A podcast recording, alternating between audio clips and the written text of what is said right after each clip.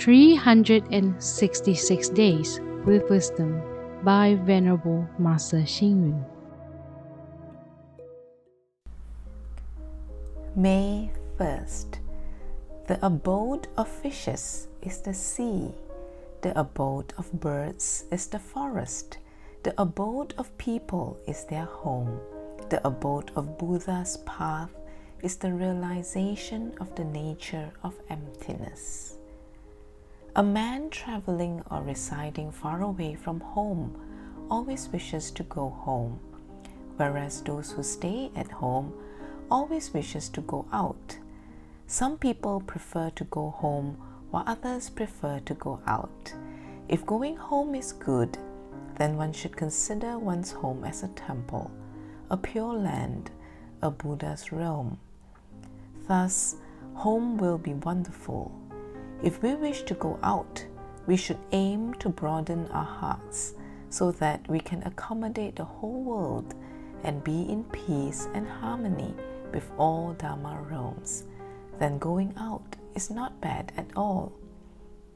Workers go home after work it feels great when there is a home to return to. One can well imagine the homeless ones who wander on the street in late at night. The Chinese conjure the feeling of returning home as that of falling leaves returning to their roots and the tired birds returning to their nests.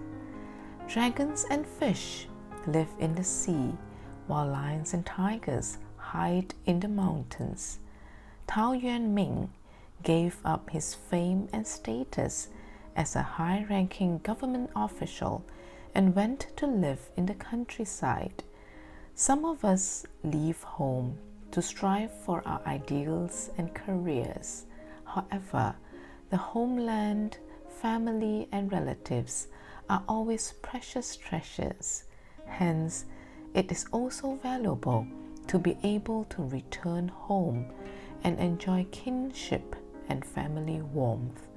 As the saying goes, paradise may be good, but it is not a place to become attached to for long. Our home may be simple, but it is still better than the golden or silver corner. Read, reflect, and act. If one can think of one's home as a temple, a pure land or a Buddha realm, then the home will be wonderful.